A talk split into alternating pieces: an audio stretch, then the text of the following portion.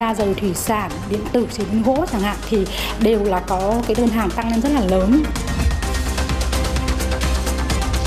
Thành phố Hồ Chí Minh đưa ra nhiều giải pháp để bảo đảm ổn định giá đầu ra và cung cấp đủ thịt lợn cho dịp Tết Nguyên đán.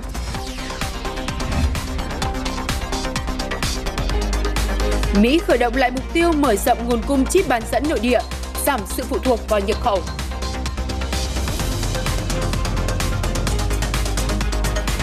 Kính chào quý vị khán giả, quý vị đang đến với bản tin tài chính kinh doanh sáng. Vừa rồi là một số nội dung đáng chú ý, xin mời quý vị đón xem. Thưa quý vị, Văn phòng Chủ tịch nước hôm qua đã tổ chức buổi họp báo công bố lệnh của Chủ tịch nước về công bố một luật sửa chín luật được thông qua tại kỳ họp bất thường lần thứ nhất Quốc hội khóa 15. Đây là luật sửa đổi bổ sung một số điều của 9 luật bao gồm luật đầu tư công, luật đầu tư theo phương thức đối tác công tư, luật đầu tư, luật nhà ở, luật đấu thầu, luật điện lực, luật doanh nghiệp, luật thuế tiêu thụ đặc biệt, luật thi hành án dân sự. Việc ban hành luật này xuất phát từ yêu cầu hoàn thiện pháp luật nhằm tháo gỡ vướng mắc cho hoạt động sản xuất kinh doanh và đời sống xã hội, nhất là trong điều kiện vừa phòng chống dịch COVID-19, vừa phục hồi và phát triển kinh tế xã hội. Luật có hiệu lực thi hành từ đầu tháng 3 năm nay. Phải giả soát tính toán thật kỹ để đảm bảo chất lượng, vừa cắt giảm chi phí nhiều hơn nữa. Đây là yêu cầu của Phó Thủ tướng Lê Văn Thành tại cuộc họp với các bộ ngành trung ương và các địa phương về dự án đường vành đai 34 thành phố Hồ Chí Minh. Phó Thủ tướng Lê Văn Thành đánh giá cao nỗ lực của thành phố Hồ Chí Minh, các địa phương, bộ ngành liên quan đã vào cuộc với tinh thần tích cực, khẩn trương, thành lập được tổ công tác và bắt tay ngay vào thực hiện nhiệm vụ.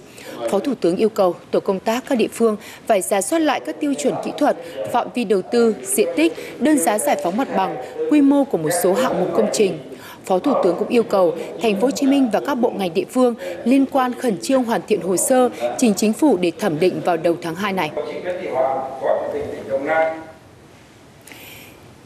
Tổng cục Đường bộ kiến nghị Bộ Giao thông Vận tải công khai trên trang thông tin của Bộ các nhà thầu xây lắp vi phạm chất lượng tiến độ đã bị chủ đầu tư và ban quản lý dự án có văn bản phê bình cảnh cáo. Đây sẽ là cơ sở cho bên mời thầu lưu ý khi đánh giá các nhà thầu tham gia dự án, gói thầu trong các năm tiếp theo đồng thời đưa vào hồ sơ mời thầu các điều kiện xử lý khi nhà thầu vi phạm chất lượng tiến độ, làm cơ sở pháp lý để đánh giá việc tham dự đấu thầu các gói thầu tiếp sau như là lập cơ sở dữ liệu, đánh giá việc thực hiện hợp đồng của tư vấn thiết kế, tư vấn giám sát và nhà thầu xây lắp, làm cơ sở đánh giá uy tín khi tham dự thầu đối với nhà thầu có nhiều vi phạm. Bên cạnh đó, giả soát các quy định hiện hành để có thể đánh giá và có giải pháp về tình trạng chỉ có một nhà thầu tham dự đấu thầu qua mạng.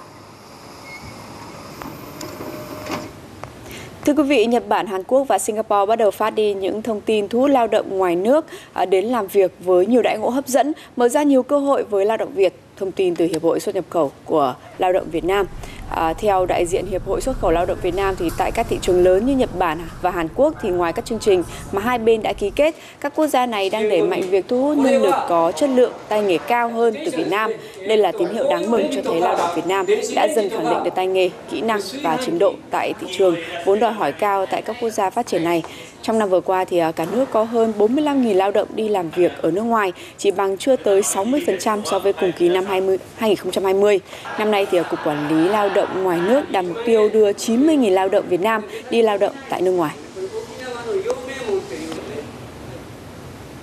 Bộ Lao động Thương binh và Xã hội đã công bố mức tiền lương bình quân của người lao động năm 2021 ước đạt 7,84 triệu đồng cho một tháng. Trong khi đó, thì Sở Lao động Thương binh và Xã hội của Hà Nội thì thông tin mức tiền lương cao nhất thuộc về công ty có cổ phần vốn góp chi phối của nhà nước là 185,5 triệu đồng cho một người một tháng.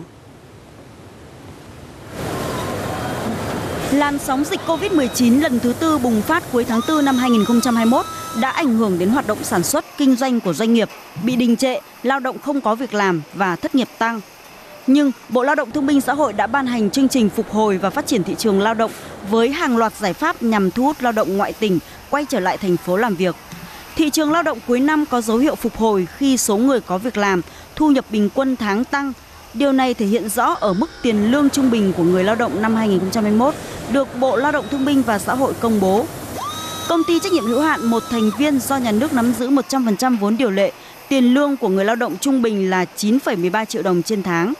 Doanh nghiệp dân doanh mức tiền lương 7,5 triệu đồng trên tháng, tăng 5% so với năm 2020. Đối với doanh nghiệp có vốn đầu tư nước ngoài, tiền lương của người lao động trung bình là 8,26 triệu đồng trên tháng, tăng 2% so với năm trước.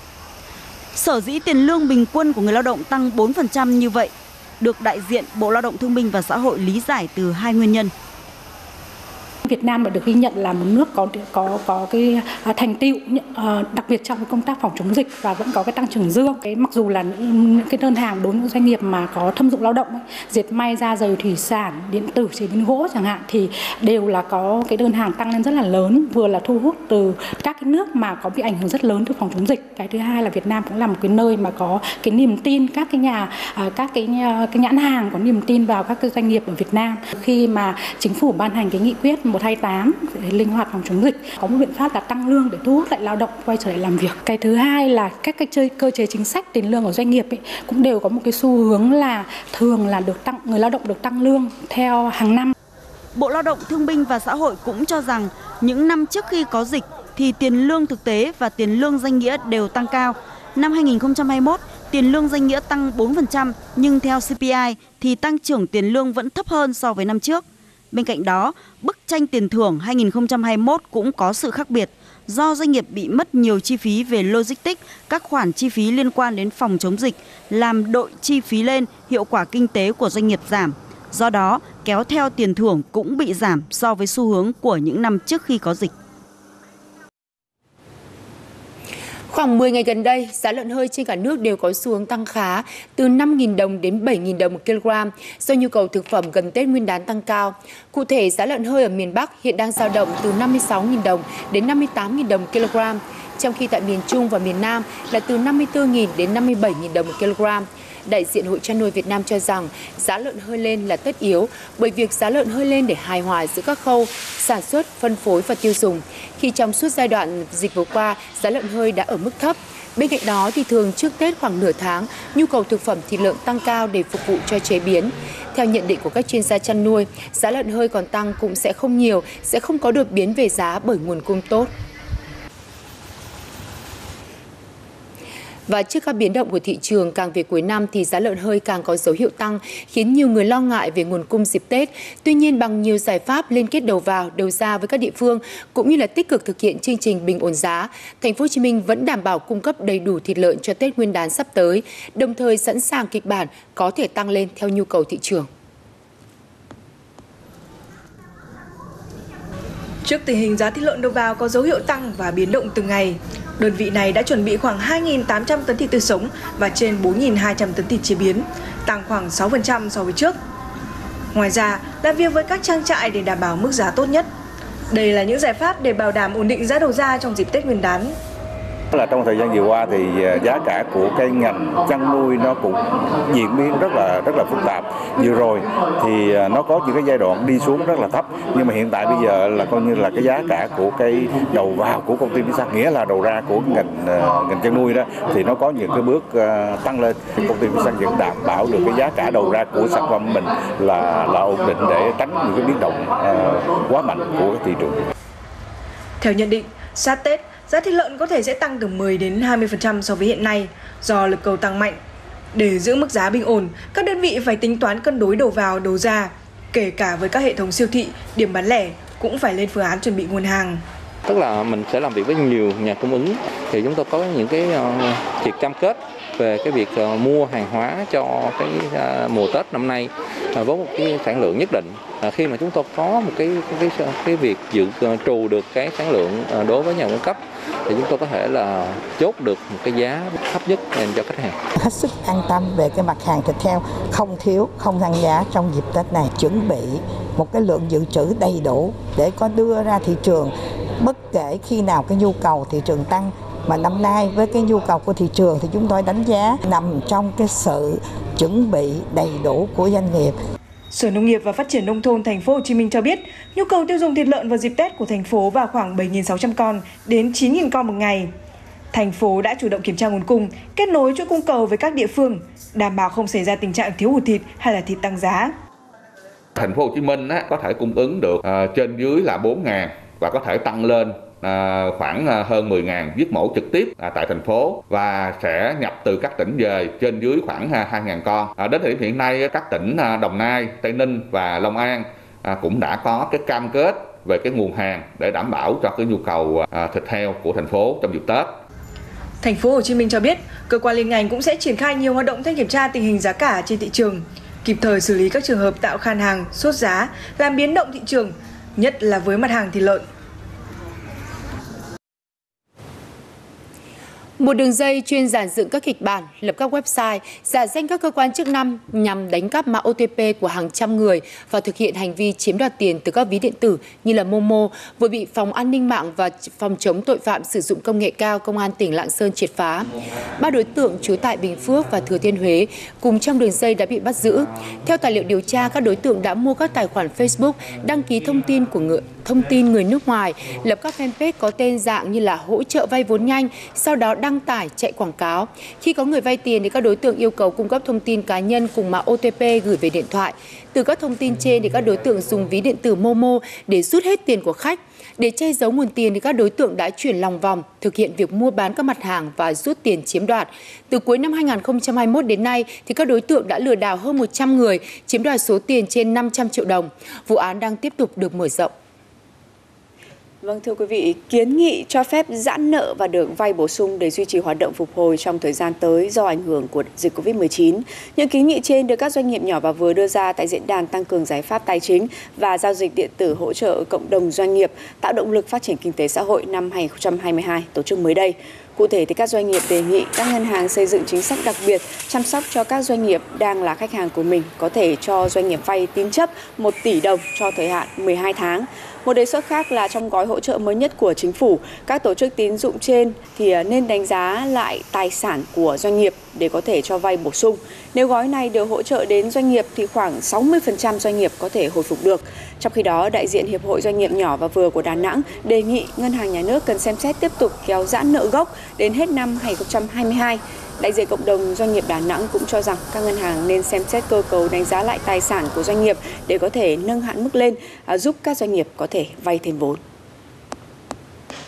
Để à, tránh tình trạng ùn ứ hàng hóa, đặc biệt là với các mặt hàng nhập khẩu phục vụ công tác phòng chống dịch COVID-19, Bộ Tài chính vừa ban hành thông tư số 121 cho phép nộp hồ sơ điện tử có sử dụng chữ ký số. Quy định này thì có thể giúp đẩy nhanh quá trình thông quan hàng hóa. Không phải mang hồ sơ giấy, chị Hạnh có thể chụp tài liệu gửi qua mạng và xác nhận bằng chữ ký số. Như lúc trước khi nhận được chứng từ và phải mang cái bản gốc ra hải quan để đầy đủ bộ hồ sơ thì bắt đầu mới được làm thủ tục. Và bây giờ mà khi được ờ, áp dụng là ký chứng từ điện tử thì mọi từ CO và các chứng từ khác như vận đơn, invoice thì là up lên hệ thống điện tử và hải quan có thể nhìn trực tiếp trên bản ờ, điện tử đó và làm thủ tục cho doanh nghiệp. Quyết định mới của Bộ Tài chính nhằm khắc phục tình trạng ách tắc hàng hóa ở các khu vực đang áp dụng biện pháp giãn cách, cách ly và nhất là với các mặt hàng phòng chống dịch như vật tư, trang thiết bị y tế, những mặt hàng chưa có kết nối trên cổng thông tin điện tử với hải quan vẫn còn phải nộp hồ sơ giấy. Với những doanh nghiệp nhập khẩu nhiều, việc áp dụng hải quan điện tử giúp tiết kiệm thời gian đáng kể các khai tờ khai khoảng độ từ 3 đến 40 tờ khai một tháng. Trong cái quá trình sử dụng chữ ký số thì nó sẽ giúp là rất tiết kiệm cái thời gian à, về việc à, ký chứng từ. Tổng cục Hải quan cho biết đang hướng tới hải quan số phi giấy tờ. Việc sử dụng chữ ký số còn tránh tình trạng giả mạo hồ sơ bởi chỉ những doanh nghiệp đã đăng ký chữ ký số mới có thể làm thủ tục điện tử. Khi mà thực hiện à, chữ ký số thì doanh nghiệp phải chịu trách nhiệm về các cái chứng từ mà đã gửi đến cơ quan hải quan cho nên là sẽ không có cái rủi ro xảy ra. Ở trong thời gian tới thì uh, cơ quan hải quan sẽ hướng tới uh, triển khai thực hiện hải quan số, hải quan uh, phi giấy tờ, ứng dụng các cái công nghệ thông tin như là dữ liệu lớn, rồi công nghệ AI trí tuệ nhân tạo để xử lý các cái hồ sơ hải quan. Trung bình mỗi tháng, ngành hải quan tiếp nhận trên 1,2 triệu tờ khai. Do đó, áp dụng hải quan điện tử vừa giúp đẩy nhanh thời gian thông quan, vừa đáp ứng các yêu cầu về phòng chống dịch bệnh.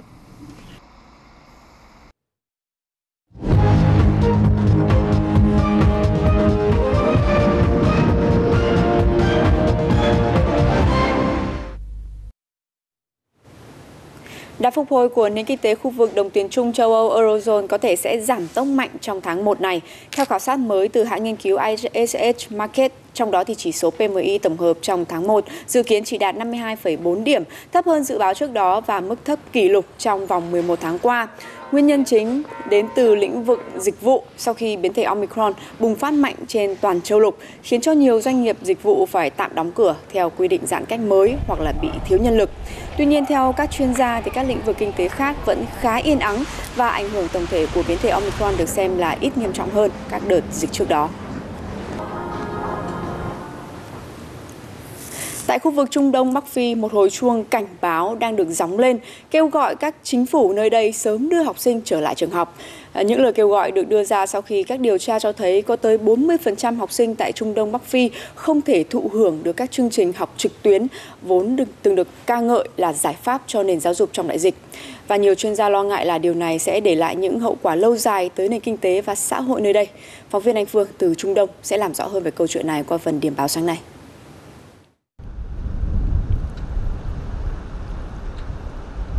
Xin kính chào quý khán giả. Ít nhất 4 trên 10 học sinh tại Trung Đông Bắc Phi đã bị đặt ra ngoài lề các chương trình giáo dục trực tuyến trong đại dịch,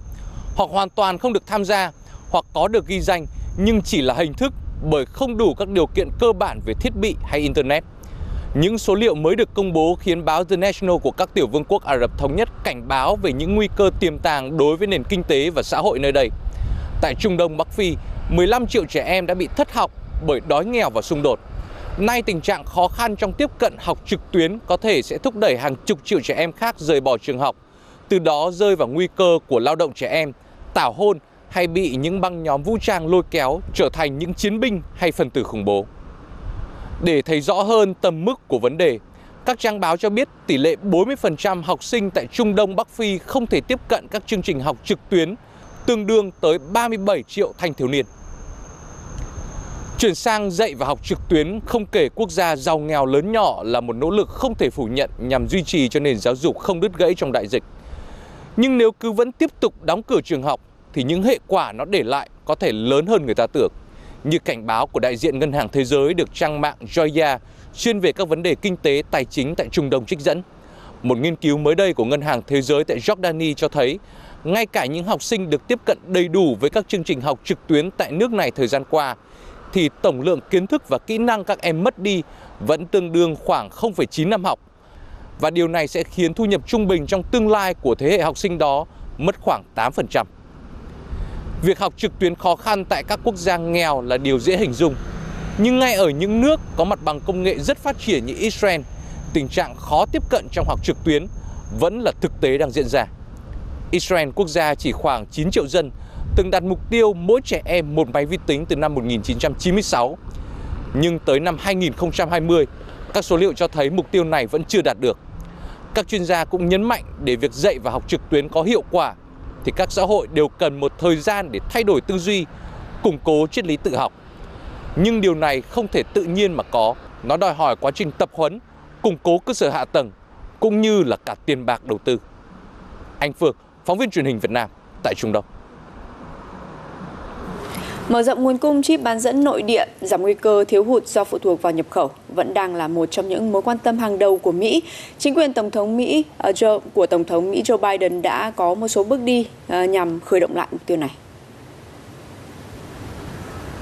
Kế hoạch đầu tư 20 tỷ đô la Mỹ xây dựng hai nhà máy chip bán dẫn mới từ ông lớn Intel đang là tâm điểm chú ý của giới công nghệ tại Mỹ cuối tuần qua.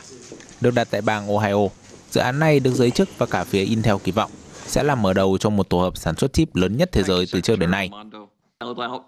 Đây sẽ là khoản đầu tư tư nhân lớn nhất trong lịch sử bang Ohio và chúng tôi dự định sẽ nâng lên thành 100 tỷ đô la cho cả tổ hợp trong vòng một thập kỷ tới.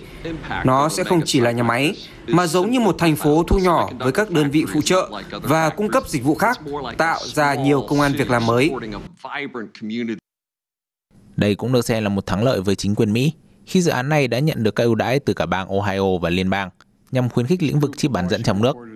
Nhân dịp này, Tổng thống Joe Biden cũng đã kêu gọi Quốc hội sớm đẩy nhanh dự luật về thúc đẩy ngành chip, vốn đã bị trì hoãn từ nhiều tháng qua. Chip bán dẫn đang góp phần vận hành phần lớn cuộc sống của chúng ta, từ điện thoại, ô tô cho tới thiết bị y tế và mạng lưới điện. Tôi muốn các nơi khác ở Mỹ cũng sẽ có những dự án như thế này. Quốc hội hãy hành động để bảo vệ sức cạnh tranh và an ninh quốc gia của chúng ta. Trước đó, Nhà Trắng từng cam kết sẽ thông qua một ngân sách hơn 50 tỷ đô la Mỹ nhằm thúc đẩy nghiên cứu phát triển và sản xuất chip tại Mỹ. Kế hoạch này cũng được kỳ vọng sẽ lôi kéo các tên tuổi chip toàn cầu như Samsung hay TSMC mở nhà máy tại Mỹ trong thời gian tới.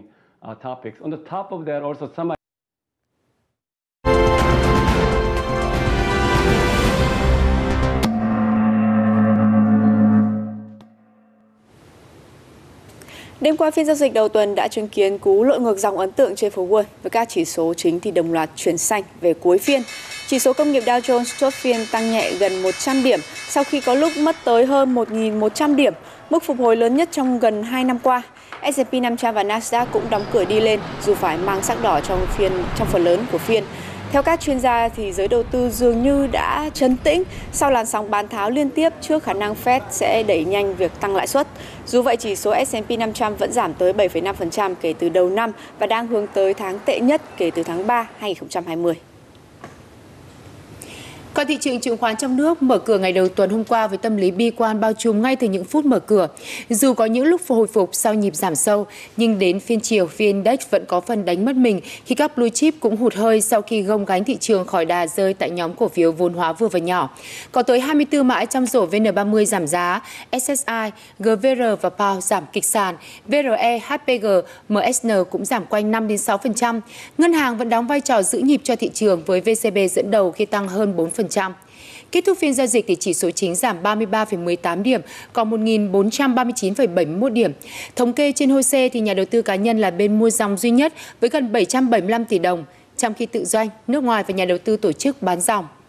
Có lẽ tâm lý lúc này với nhiều nhà đầu tư đang rất là hoang mang khi mà thấy thị trường liên tục đỏ lửa, cổ phiếu thì xanh không được mấy phiên lại chuyển màu đỏ và màu xanh lơ. Theo các chuyên gia thì những giai đoạn dòng tiền phân hóa và chuyển hướng luôn ghi nhận sự nhiễu loạn như vậy trên thị trường. Tuy nhiên có một điều thế này, con sóng đầu cơ nhiều khả năng sẽ không quay trở lại. Cái bản chất của tiền đầu cơ là như vậy, khi mà cơ hội không còn thì thì tiền đầu cơ nó sẽ kết thúc và nó sẽ rút ra. Nên là uh, trong cái cái gọi là làn sóng mình gọi là FOMO mà nhà đầu tư mà uh, đu vào những cái xu hướng mà họ họ bản thân họ biết là rất rủi ro ấy. thì khi mà cái rủi ro nó đã bộc lộ như vậy thông thường rất khó để cái làn sóng này nó nó quay trở lại và nó nó tăng lên một cái đỉnh cao mới thì rất là khó thị trường nó sẽ vẫn uh, giữ cái nhịp đi uh,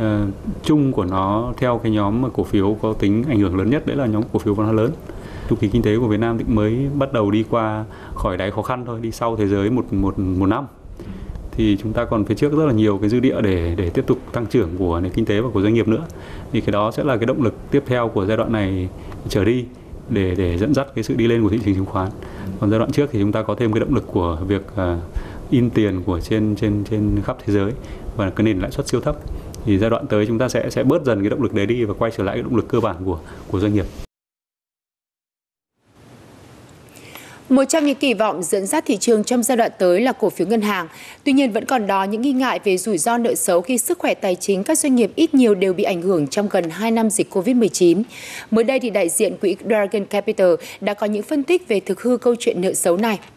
Theo Dragon Capital, quan điểm về nợ xấu có nhiều điểm không đúng. Tỷ lệ nợ xấu bao phủ của Việt Nam đã tăng rất mạnh. Năm 2017, tỷ lệ này là 75%, thì đến năm 2021 đã tăng lên 130%, xếp thứ ba toàn khu vực. Hơn nữa, ngành ngân hàng đã có sự chuẩn bị cho câu chuyện nợ xấu. Cụ thể, trong giai đoạn 2015-2018, bạn có 100 đồng tài sản thế chấp thì bạn chỉ có thể vay được 70 đồng. Từ năm 2019 trở đi, ngân hàng bắt đầu thận trọng hơn, khi đó thì 100 đồng tài sản chỉ có thể vay được 58 đồng. Điều này cho thấy chất lượng tài sản thế chấp đã tăng lên rất nhiều, trong đó phần lớn là bất động sản. Thị trường bất động sản hiện tại vẫn đang duy trì ổn định nên không thể khiến nợ xấu tăng mạnh. Bên cạnh đó thì nhiều nhà đầu tư cho rằng khoản nợ của ngành dịch vụ du lịch vận tải cũng đè nặng khiến nợ xấu ngân hàng tăng cao. Tuy nhiên dư nợ trong nhóm ngành là rất thấp và ảnh hưởng không đáng kể. Tiếp tục với một thông tin đáng chú ý, ngày 24 tháng 1, Bộ Công an cho biết cơ quan cảnh sát điều tra Bộ Công an đang điều tra hành vi tạo cung cầu giả thao túng giá cổ phiếu công ty cổ phần liên danh Sana WMT, nay là công ty cổ phần ASA, mã chứng khoán ASA. Căn cứ kết quả điều tra xác định Nguyễn Văn Nam, nguyên giám đốc công ty cổ phần ASA đã có hành vi làm giả hồ sơ tài liệu để tăng khống 7 triệu cổ phiếu ASA tương đương 70 tỷ đồng. Niêm yết bổ sung 7 triệu cổ phiếu ASA tại Sở Giao dịch Chứng khoán Hà Nội để bán và thu tiền bất chính. Cơ quan Cảnh sát điều tra đã ra quyết định khởi tố vụ án hình sự, khởi tố bị can, lệnh khám xét, lệnh à, bắt bị can để tạm giam đối với Nguyễn Văn Nam về tội lừa đảo chiếm đoạt tài sản. Và đến đây thì bản tin tài chính